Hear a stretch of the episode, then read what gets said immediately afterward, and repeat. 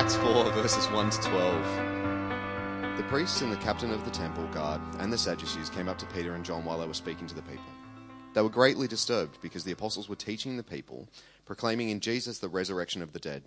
They seized Peter and John, and because it was evening, they put them in jail until the next day. But many who heard the message believed, so the number of men who believed grew to about 5,000. The next day, the rulers, the elders, and the teachers of the law met in Jerusalem. Annas, the high priest, was there, and so were Caiaphas, John, Alexander, and others, and others of the high priest's family. They had Peter and John brought before them and began to question them By what power or what name did you do this? Then Peter, filled with the Holy Spirit, said to them, Rulers and elders of the people, if we are being called to account today for an act of kindness shown to a man who was lame and are being asked how he was healed, then know this, you and all the people of Israel, it is by the name of Jesus Christ of Nazareth whom you crucified, but whom God raised from the dead, that this man stands before you healed. Jesus is the stone that you builders rejected, which has become the cornerstone. Salvation is found in no one else, for there is no other name under heaven given to mankind by which we must be saved. So, this morning we're, we're continuing our journey um, through the uh, book of um, Acts and the story of the early church.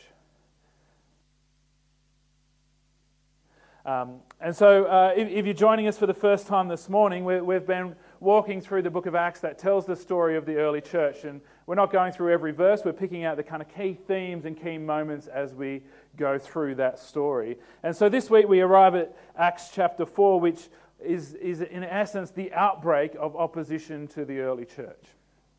Um, and in fact, for the first three centuries of Christianity, the church faced extreme opposition. Um, firstly, under the, the Jewish religious leaders, that, that, that happens in this story of Acts 4 that we hear uh, this morning. And then under the Roman Empire itself, the, the early church faced three centuries of extreme opposition. Uh, Christians were arrested, they were tortured, and they were executed simply for their belief that Jesus Christ was Lord. Uh, but yet, what happened in the, in, for the first three centuries of Christianity after the, the death and resurrection of Jesus was that the Christian faith continued to grow rapidly. Uh, so people were, were tortured and executed for their faith, but, but this faith that was illegal continued to grow and grow. Uh, to the point where uh, in the year 313, the Emperor Constantine had somewhat of a conversion experience and decriminalized Christianity and and started to support the church. Um, just like there can be 45 hours of talk about Palestine and Israel, there's, there's, there's lots of talk about what actually happened within Constantine's heart at that moment. But, but the truth is, uh, whether his conversion was genuine or not, it was a politically savvy move. Because this Christian faith that had been illegal for, for three centuries had continued to grow to the point where there was enough Christians in the empire that siding with the Christians was a worthwhile thing to do in the midst of civil war. And so the point is that, that Christianity grew and grew and grew in the midst of opposition. This opposition that began in Acts chapter 4. And we see the same thing is true today, though there are incidents where Christianity plummets in places uh, because of uh, of persecution, opposition, and people have to flee. But the reality is that in the world today, the places where the Christian faith is growing the fastest are often the same places where Christianity is persecuted the most. We can think of China as a key example where, where Christianity, except for the kind of the, the authorized church, which is controlled by the government, Christianity, the underground church, is growing rapidly. It's the fastest, I think it still is. Um, I didn't check the statistics uh, just this week, but, but it's the fastest growing church in the world, yet the faith is illegal. And in many places, um, you can't talk about Christianity without being imprisoned in China. Uh, and so, the, the truth that we're going to explore today, the surprising truth as we talk about opposition to the church, is that opposition advances God's mission. Opposition advances God's mission. Uh, and so we're going to explore that. We're going to explore the opposition to the early church. We're going to explore how they responded that meant opposition advanced God's mission instead of stifling it. Uh, but first, I want to pray just one more time, and then we're going to unpack God's word. So, Father, I pray this morning that, that you would transform our understanding of the place of opposition to the church. Father, I pray that you would um, teach us to respond as the early church did, that you would teach us by your word that, that we would respond as they did, so that uh, opposition to Christian faith would actually, through us and through your powerful Holy Spirit in us, advance your mission in the world, advance your mission in the church, and advance your mission in us. In Jesus' name, amen. Uh, so in Acts chapter 4, uh, Peter and John, who, who had performed this miraculous healing and who'd proclaimed Jesus as the one who that healing had been performed through, as we talked about last week when we we're talking about signs and wonders, that that drew a crowd of people who, who put their faith in Jesus, but it also drew another crowd that uh, we need to keep in mind was the same group of people who weeks earlier had arrested and had Jesus executed. And so, this same group of people, the temple guard and the, the chief priests, arrested Peter and John and, they questioned them. And in Acts chapter 4, verse 18, a little bit down from where Carl read for this morning, it tells us the, the, the kind of key offense that they were committing, the key thing that these religious leaders wanted Peter and John and his fellow Christians to stop doing. It says, they called them in again after discussing what to do and commanded them not to speak or to teach at all in the name of Jesus. And so uh, they're arrested, imprisoned for a night, and this first incident is they're just brought on trial and said, Don't go anymore, don't speak ever again in the name of Jesus or preach in his name. Acts chapter 5 tells us that, that uh, opposition to the faith in Jesus escalated. This time, all of the apostles are arrested, and this time they're flogged and then told not to preach in Jesus. It says they called all the apostles in and had them flogged. Then they ordered them not to speak in the name of Jesus and then let them go. And so the opposition to the faith escalated chapter by chapter. Uh, in Acts chapter 6 and 7, we, we get told the story of a man named Stephen. And this story is significant for two reasons because Stephen was a man who performed many signs and wonders, as we touched on last week, but also because Stephen is the first Christian martyr, the first person who's killed for his faith in Jesus. And so I'm not going to read you the whole story, but I just want to read uh, the last part of Stephen's uh, life story and his faith in Jesus. And so I'm reading from Acts chapter 7, verse 55. And so it says, But Stephen, full of the Holy Spirit, this is when he's on trial, uh, a bit of a mob trial this time. It says, He looked up to heaven and saw the glory of God and Jesus standing at the right hand of God. He said, Look, he said, I see, op- see heaven open and the Son of Man standing at the right hand of God. At this, they, they, that's the crowd, covered their ears and yelling at the top of their voices, they all rushed at him. They dragged him out of the city and began to stone him. Meanwhile, the witnesses laid their clothes at the feet of a young man named Saul. And while they were stoning him, Stephen prayed, Lord Jesus, receive my spirit. Then he fell on his knees and cried out, Lord, do not hold this sin against them. And when he had said this, he fell asleep. And Saul was there giving approval to his death. And so, uh, Acts chapter 2 and th- Acts, sorry, chapter 8, verse 2 and 3 says that following this event, uh, on that day, in fact, a great persecution broke out against the church in Jerusalem. And all except the apostles were scattered throughout Judea and Samaria. Godly men buried Stephen and mourned deeply for him, but Saul began to destroy the church. Going from house to house, he dragged off both men and women and put them in prison. And so, in a few short chapters, uh, we, we see this escalation of opposition uh, against the Christian church. We see this outbreak of persecution that goes from uh, an arrest and a warning, don't preach in the name of Jesus, to very quickly a man is been stoned to death uh, for, for proclaiming the name of Jesus.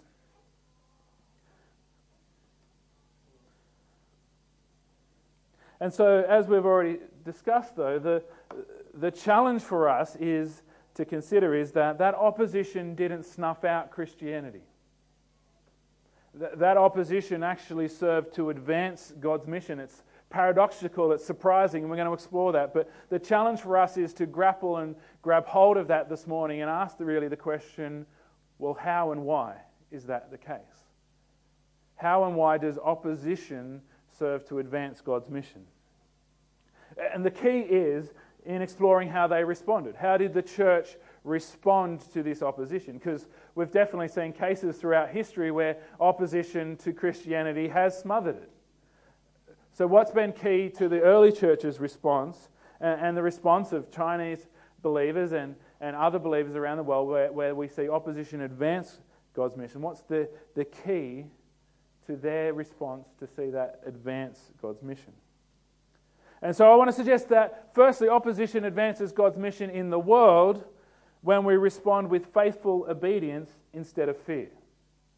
Opposition advances God's gospel mission, his proclamation of Jesus' mission, his mission for us to be witnesses to the ends of the earth, when we respond with faithful obedience instead of fear. And of course, there will be fear. Uh, we're told that a great persecution broke out and, and, and the believers scattered. And so I'm not saying that we have to try not to be afraid, but the key is what governs our behavior. Is our behavior and our decisions, are they governed by faithful obedience to Jesus, or are they governed by avoiding persecution through fear? And so, Jesus, remember, as we talked about at the start of this series, his central command to those who followed him was that we were to be witnesses to his name. That through signs and wonders, through deeds, through proclamation, declaration of who Jesus was, that, that we were to be his witnesses. And, and so it's not an accident. That's, that, that's the very thing they were commanded not to do. The religious rulers in this story told them that there was only one thing they had to do to avoid opposition not proclaim the name of Jesus. And so it was, it was very clear cut. You avoid, you don't speak in the name of Jesus, and this opposition, this persecution stops. But that was the very thing they were commanded to do. And so in Acts chapter 4, verse 19 um, and 20, Peter responds to this uh, prohibition about speaking the name of Jesus like this it says, But Peter and John replied, Which is right in God's eyes? To listen to you, that's the religious authorities, the, the, the leaders who are saying it is forbidden to speak in the name of Jesus. Which is right? To to listen to you or to him. That is God. Which is right in God's eyes, to listen to you or to him. You be the judges. As for us, we cannot help speaking about what we have seen and heard. And so, Peter and John's initial response to this uh, being forbidden to, to preach about Jesus is well, we need to obey Jesus. We need to be faithfully obedient to Jesus. And so, as the story went on, as we said, the, the, the persecution ex- escalated. And so, after being flogged this time, all of the apostles been flogged, whipped, um, and punished for their preaching in Jesus, and then again told, Do not preach in the name of Jesus, we're told that this is their response.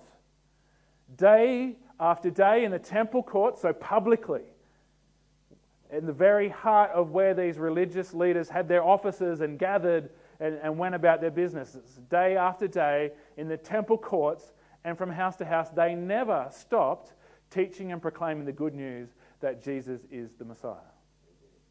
And so, in the midst of this opposition, this command, do not preach in the name of Jesus, they did nothing but preach in the name of Jesus. And we're told even after the, the, the execution of Stephen, which that's a pretty brutal way to be to, to be killed is with rocks thrown at you. Uh, and we're told this persecution broke out and they all scattered to the neighboring territory. It says, though, that those who had been scattered preached the word wherever they went. And so they weren't commanded to stay in Jerusalem until the Holy Spirit had come, and then they were told to, to go to the ends of the earth. And so this scattering actually served to advance God's mission, to take God's word to, to all of the places to which they were scattered. And so they, so they fled the place where they uh, feared their death, they remained faithfully obedient to the thing they were commanded to do preach the word of God, preach the good news that Jesus Christ is Lord. And it was not just what they preached, it was what they prayed about. And we looked at this last week when we were talking about signs and wonders. Um, and so we're not going to delve too much into the signs and wonders side of this this morning, but but capture what they prayed for. This is when they gathered together in response to the arrest of Peter and John and, and the for being forbidden to speak in the name of Jesus. I want you to notice what's there and what's missing, what we might pray in this situation. It says, Now, Lord, consider their threats and enable your servants to speak your word with great boldness. Stretch out your hand and heal and perform signs and wonders through the name of your holy servant Jesus. What's missing from that prayer that would probably be the first thing that we would pray about or for? Stop the opposition. That'd be the first thing I would go to. I'd go, Lord, let this opposition stop, tear them down, protect us, guard us, you know, uproot the religious leaders so that, you know, godly Christian men are put on the, on the high priesthood in the temple. They don't say any of that. What they do say is, help us to be faithful to what you've already told us to do. Consider their threats. They don't say, and put a stop to them. I'm not saying it's wrong to pray that. But the heart of what they pray is, help us to be faithful to the very thing you've already told us to do. Proclaim that Jesus Christ is Lord. And so opposition serves to advance God's mission when we are faithfully obedient to proclaim Jesus in the midst of it. And so, what kind of opposition do we face today to the proclaiming of Jesus?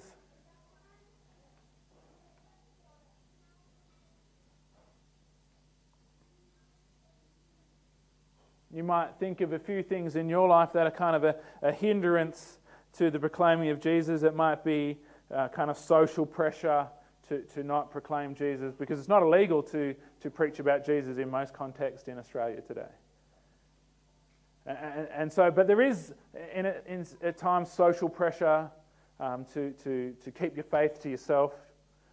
Uh, there is at times friends and family that, that, that don't know Jesus and, and they're okay with you having, you know, that over there as long as you keep it to yourself, that Christian faith.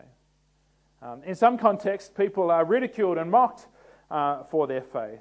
In, some contexts, Christian faith is um, considered, you know, ancient and barbaric, and, and, and in some fa- contexts, Christian faith is considered kind of intellectually naive. And, and, and so, what I'm getting at is in our context, most of the opposition to proclaiming the name of Jesus is kind of more of that social pressure, that, that, that sense of like, oh, people don't like it. And we shouldn't underestimate that as real opposition. We should still seek to, you know, we don't, we don't do ourselves a service when we pretend that we have no opposition to the gospel.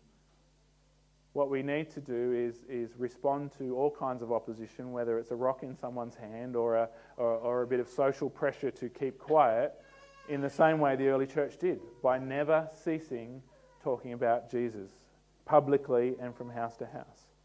But I do think we need to wrestle with the question do we perhaps not face more opposition because we don't talk about Jesus? Do we perhaps not face much opposition in our day to day lives because we don't proclaim the name of Jesus much at all, only a little bit, only in bite sized samples that kind of are warm and fuzzy around the edges? I think we need to wrestle with that question. But, but the key response that advances God's mission in the world is that in the midst of opposition, the church responding with faithful obedience to proclaim the name of Jesus in word and deed instead of responding in fear.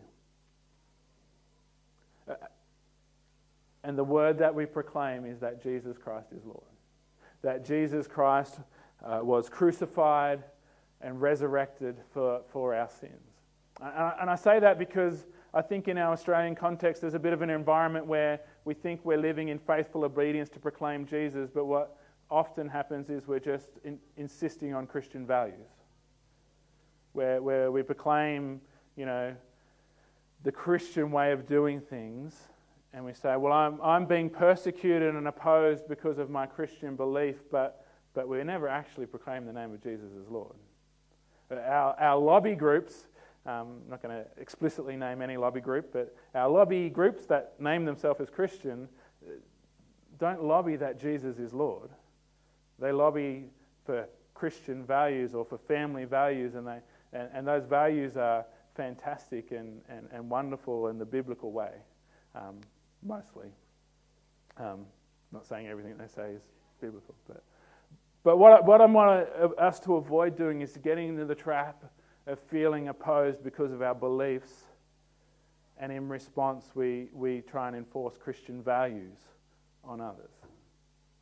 Our response in opposition that advances God's mission in the world isn't good old Christian values. We should, we should live biblical values, but we should proclaim the name of Jesus.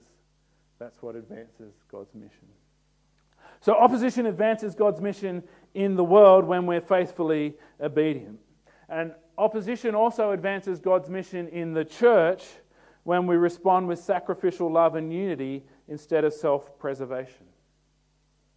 And so opposition advances God's mission within the Christian community, within the church family, whatever labels we want to put on that, when we choose to respond with sacrificial unity instead of seeking to guard and protect ourselves. And so in Acts chapter 4, after they're released from prison, after they've been given this uh, command to, to not preach in the name of Jesus, and before they pray together in Christian community, uh, we, we read this about Peter and John's response. It says, On their release, Peter and John went back to their own people and reported all the chief priests and elders had said to them. And when they heard this, they raised their voices together in prayer to God. Now, I want to highlight two things about the response of Peter and uh, John here. It says they went back to their own people. And so Jesus had warned the church, Jesus had warned his followers uh, don't be surprised if the world hates you. It, it, hated me before it hated you, and a servant's not greater than his master. And so, so Jesus had warned them that there would be hatred towards believers in the world. And so he told them to love one another, that they would have their own people who loved them. And so Peter and John go back to their own people. They go back to the safe harbor of their, their church family, their Christian community. And um, most scholars would say their own people represents a smaller subgroup of the church because we're talking at this stage, thousands of people have come to faith, and, and so their own people is also a reference to a smaller subgroup of the church, that they had people who were close to them that they could trust and join together and share with one another and, and pour their heart out together. And so opposition advances God's mission in the church when, when we sacrificially love one another when we have our own people. Um, and so, something we want to build in the life of this church is, is, is a greater life groups ministry. We've got a small few life groups happening, and, and, and I want to encourage you to, once we get that going in the next few weeks, um, and launch a few more life groups, to, to try and get into a life group to have some of your own people. But, but that's just a way of facilitating that. I, want to really encourage you to have some people that you know, when if you got arrested and commanded not to preach in the name of Jesus, you'd have some people that you could say, I went to my own people. And so if you don't have someone that is your own people, and I'm not just talking about a Sunday gathering, that's part of it, and, and be part of the local church, but, but I want to encourage you to, to invest deeply into relationship, to sacrificially love and receive love, to to prioritize unity in response to opposition. Um, and then opposition is something that actually is used by God to build up the church. We've got our own people. And then it says, when they with their own people, they all prayed together. Um, and I was talking to someone at a party yesterday, and um, they were talking about my confession of, of being a theology nerd and and, and saying, don't worry, I'll leave most of the theology nerd stuff out. And they said, no, you should put more in, you should put more in. So my word for you to remember this morning is homothymadon, um, which is the Greek word for together. Um, and so uh, it says they raised their voices homothymadon in prayer um, in Greek. And, and the reason I highlight that is because it means so much more than just together or at the same time. It, it means of one mind, of one passion, of one heart. It's a word that expresses deep unity, not just praying the same words at the same time. And, and so the, the response of Peter and John was to go to their own people, but their, the response of their own people was to join together in deep unity in response to opposition. They prayed, yes, but, but this word means so much more than they recited a prayer. It means that their hearts, their minds, their passions, their purposes were united together. And so that takes investment, that takes a response to prioritize love and obedience for your church family over preserving what is yours. Opposition presents us with that choice. Do we retreat to our own and our own houses and homes and space, or do we prioritize love and union? In the midst of uh, these stories of escalating opposition, we find one of those summary statements uh, about the church, like we did at the end of Acts chapter 2 uh, that we looked on last week, um, a couple of weeks ago, sorry. But at the end of Acts chapter 4, in verses 32 and 37, uh, we get 32 to 37, we get one of these summary statements about just what it was like in the life of the, the early church around those times. But, but we need to remember, because sometimes we pluck these, these passages out of context, we need to remember that this is in the sandwich of escalating persecution and opposition to the church. And so, in an environment of, of the world getting increasingly opposed and violent in their response to Christianity, Acts chapter 4, verse 32 to 37 describes what the church was within uh, amongst one another. And it says, All the believers were one in heart and mind. No one claimed that any of their possessions were his own or her own, but they shared everything they had. With great power, the apostles continued to testify to the resurrection of the Lord Jesus, and much grace was upon them. There was no needy person among them, from, for from time to time, those who owned lands or houses sold them they brought the money from the sales and put the pardon me, put it at the apostles' feet, and it was distributed to anyone as they had need.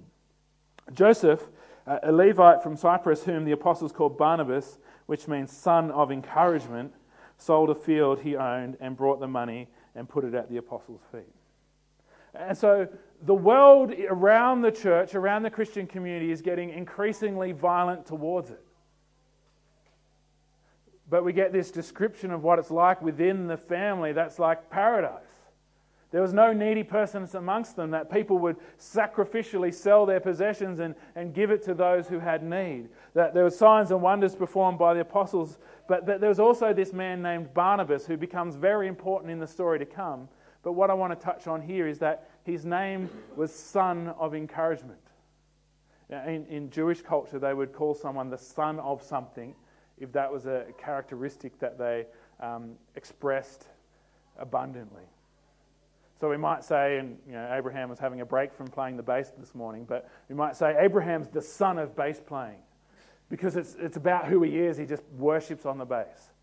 Uh, we might say that Dan and Tony are the, the sons of awesome coffee. It doesn't mean that their father or mother was awesome coffee. It means that, that that's something critical to who they are. Um, and so to say Barnabas was the son of encouragement in this moment where, where, where opposition and violence and persecution to the church is on the rise is to say that, that there was this man there that not only gave up his possessions, but he was an encourager. And so the church sacrificially loved and encouraged one another. They expressed unity towards one another, but, but they also had people amongst them that they just were encouragers because opposition is discouraging, they responded oppositely with encouragement.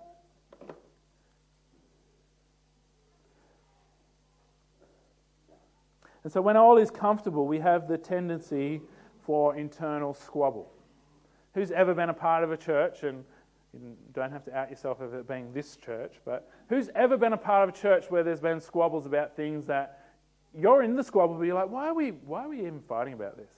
Why are we arguing about this? And so when things are comfortable, the tendency to fight and argue and squabble about things that don't really matter kind of rises up. And so opposition actually helps to focus us in on what really matters if we respond with sacrificial love and obedience. And so I, I, don't want to pretend that the circumstances in Australia towards Christianity are anything like they are in Palestine or anything like they were in the early church or anything like they are in China or northern India or um, um, Turkey or Syria, or uh, other places where, where people are literally being arrested, ter- tortured and killed for their Christian faith. I don't want to pretend that our circumstances are the same, but it is true to say that the general tone of the culture towards Christianity in Australia has turned in a different direction to what it perhaps was in the last 50 years. And so we have a choice as a church, not just as individuals proclaiming the name of Jesus, we have a choice as a church in how we respond to that. Do we respond by pressing in deeper to loving one another more, to being more united than ever, and to encouraging one another deeply? Or do we kind of retreat to self preservation and self protection? Because if we choose the first thing, if we choose to respond with faithful obedience, and if we choose to respond with sacrificial love and unity, then God, opposition will advance God's mission not just in the world, but within the church family as well. And uh, finally, um, I also believe that opposition advances God's mission in us as individual followers of Jesus. Opposition advances God's mission in us when we choose rejoicing instead of resentment. I don't know about you, but when someone opposes me or uh, suggests that I'm in the wrong, um, I don't usually celebrate that. I usually brood over that and, oh, they'll tell them they're wrong, and I'll, I'm surely there's something on Instagram that I can share quietly to, you know, not tag them in it, but hopefully they'll see it and that'll prove that they're wrong. And my, my, my process is more of a ruminating resentment to opposition. Uh, and that's not just about Christian faith, that's about a whole bunch of things. That's my natural process. But, but the early church responded with rejoicing, and we're going to read, read through a, a bunch of verses about that in a moment. But firstly, I, w- I want to um, read a quote from uh, Ajith Fernando, who's a, a, scholar we've been looking at throughout this series. Um, and he says this about suffering In an age when many avenues are available to avoid suffering, and therefore many Christians have left out suffering from the understanding of the Christian life, Acts presents a church that took on suffering for the cause of Christ and considered it a basic ingredient of discipleship. A basic ingredient of discipleship. And so we live in a culture where we avoid opposition, we avoid suffering, we avoid persecution um, because we have so many opportunities to do so. If we've got a headache, we can take a Panadol. If we've got, you know, other issues, we can treat that in different ways. We can, we can medicate our suffering in, in life factors, and so we live in a culture where suffering and opposition and persecution isn't the norm. And so when it comes to our Christian faith, we've removed it from what it means to be a disciple. But, but the church in Acts, the church uh, in the New Testament, considered suffering and opposition and persecution to be essential to the shaping of their lives as disciples of Jesus. In Acts chapter 5, verse 41, and I'm, I'm, I'm jumping back and forth between these verses, but I just want to pick out the different bits. Uh, this is after they've been flogged and commanded not to preach in the name of Jesus. And before they went to their people, it says the, the apostles left the Sanhedrin, that's the religious council, rejoicing because they had been counted worthy of suffering disgrace for the name. The name is the name of Jesus. Uh, and, and they got this idea from someone really clever, from Jesus himself. Jesus in Acts chapter 6, verse 22 to 23 said, Blessed are you when people hate you when they exclude you and insult you and reject your name as evil because of the Son of Man. That's Jesus, another name for Jesus. Rejoice in that day and leap for joy because great is your reward in heaven, for that is how the ancestors treated the prophets. And so Jesus warned his disciples uh, that they would be hated. And he said, When people hate you, when people exclude you, when people persecute you and call you evil because you believe in me, rejoice in that day. Celebrate it. And so that's what we see the church doing in Acts. Uh, James, the brother of Jesus, reflected on suffering. Um, and if you're looking at the app, I gave you the wrong reference, sorry. But James chapter 1, verse 2 to 3, it says, Consider it pure joy, my brothers and sisters, whenever you face trials of many kinds, because you know that the testing of your faith produces perseverance. And let perseverance finish its work so that you may be mature and complete, not lacking anything. And so Carl shared a testimony this morning about um, the, the, the, trials with their insurance company, which I don't believe that had anything particularly to do with their Christian faith, but, but, but that negative experience produced some gold in them that would not have possibly been produced had they not been through it. They may not wish to go back and do it again, but there's something produced through that experience. There's a, a learning, a patience Carl used. James says perseverance that's learnt through trial that we can't learn any other way. And, and, so Jesus says, Rejoice because your reward will be great in heaven. James says, Rejoice because it's producing a perseverance in you.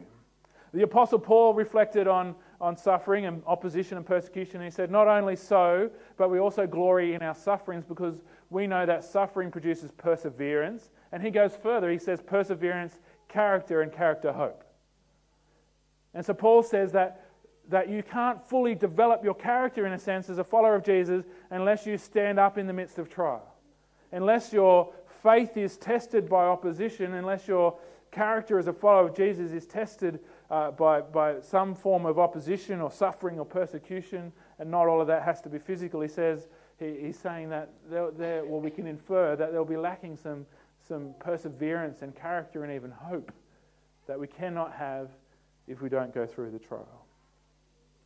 In Peter, he says uh, this he says, In all this we greatly rejoice. That's the salvation that comes through Jesus. He says, Though now for a little while you may have to suffer grief in all kinds of trials, he says, These have come so that the proven genuineness of your faith, greater, of greater worth than gold, which perishes even though it's refined by fire, may result in praise, glory, and honor when Jesus Christ is revealed. And so Peter is saying that the trial has come so that your faith may be refined and proved of greater worth than gold. Just as gold is refined in fire and increases in its value, but even it passes away, even its value will one day come to an end. He says that, that these trials have actually come, this opposition has actually come to produce a value in your faith that cannot be produced in any other way.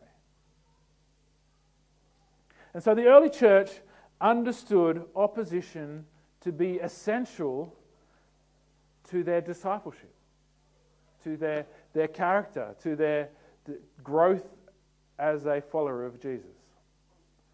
And so, in the Western modern church, as, as Ajith Fernando suggests, we've removed that from our understanding of discipleship. And, and what I want to encourage us to do this morning is to put it back in. The point is not to go out and try and suffer.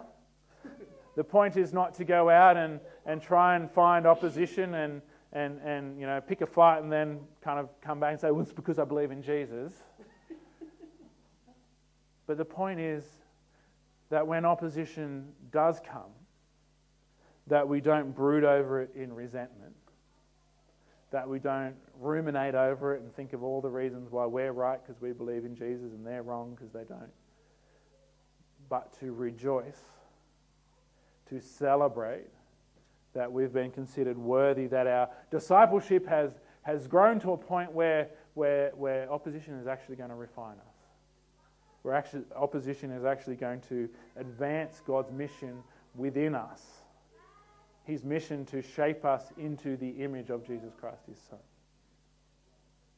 And so, just as fire refines gold, our faith is refined by opposition. And the other metaphor that people sometimes talk about is you know, if you take a tree and put it in, in a windy situation, it gets stronger. The wind actually helps to strengthen the tree. If you protect a tree from the wind, it it, it's going to snap off when, when it's an adult tree and wind actually comes. And so, so opposition is like the wind that blows us around that strengthens our core in Jesus.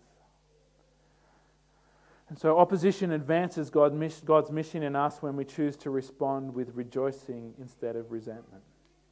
And so Stephen gives us uh, perhaps the most powerful uh, picture of, of what that looks like when he's been stoned to death.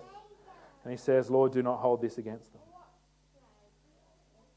He looks at Jesus and celebrates and rejoices, and he looks at the people throwing stones at him and says, And by the way, Lord, don't hold this against them. That's a man completely devoid of resentment. And so the logical thing to assume would be that opposition hampers God's mission. That, that when the world rises up and, and opposes uh, the church, when the world rises up and opposes those who have Christian faith, that that holds the church back. And as I said, there's a, there's a shift in the tone of Australian culture uh, away from being supportive of Christianity in general. I don't think it's as big as sometimes the church makes out. Uh, and so we might respond in fear to that. We might start to get fearful as followers of Jesus in that. We might start to respond with self preservation. Uh, we might start to respond by getting resentful about those who speak ill of the church. Uh, but this morning, I want to encourage us as followers of Jesus to respond with faithful obedience, to respond with uh, sacrificial love and unity, and to respond with rejoicing. And I fundamentally believe that that will advance, not hinder God's mission. And to help us in that, we need to remember, and I'm going to finish with this verse, that the enemy is not the enemy. Uh, the one who opposes us, if they have skin on, they're not the enemy. They might be speaking the words against you, they might be the one throwing rocks at you, but it's what Stephen understood. He said, These people essentially aren't the enemy.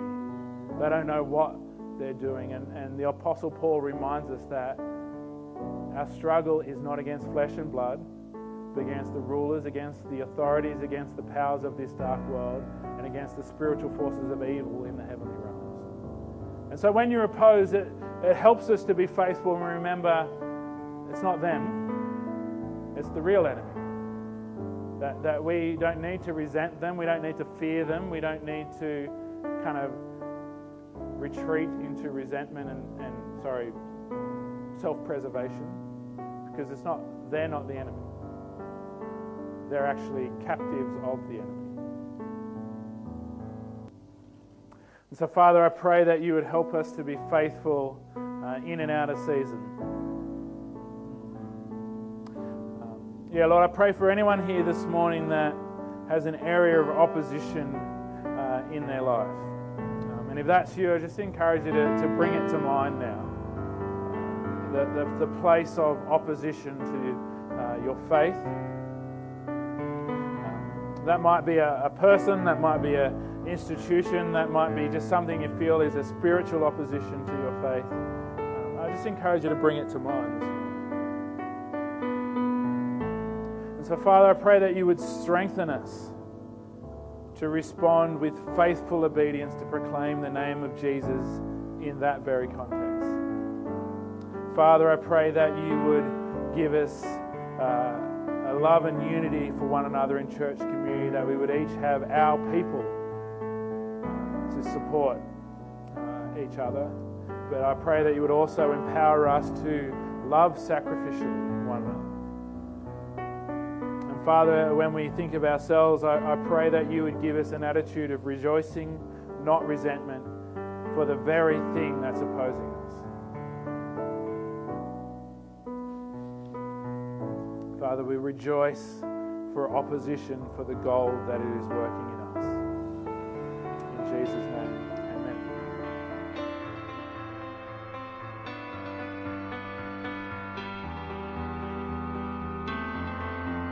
If you've been blessed and encouraged by this message, we'd love for you to become a part of the Yass Baptist family. Log on to ycbc.church to find out more.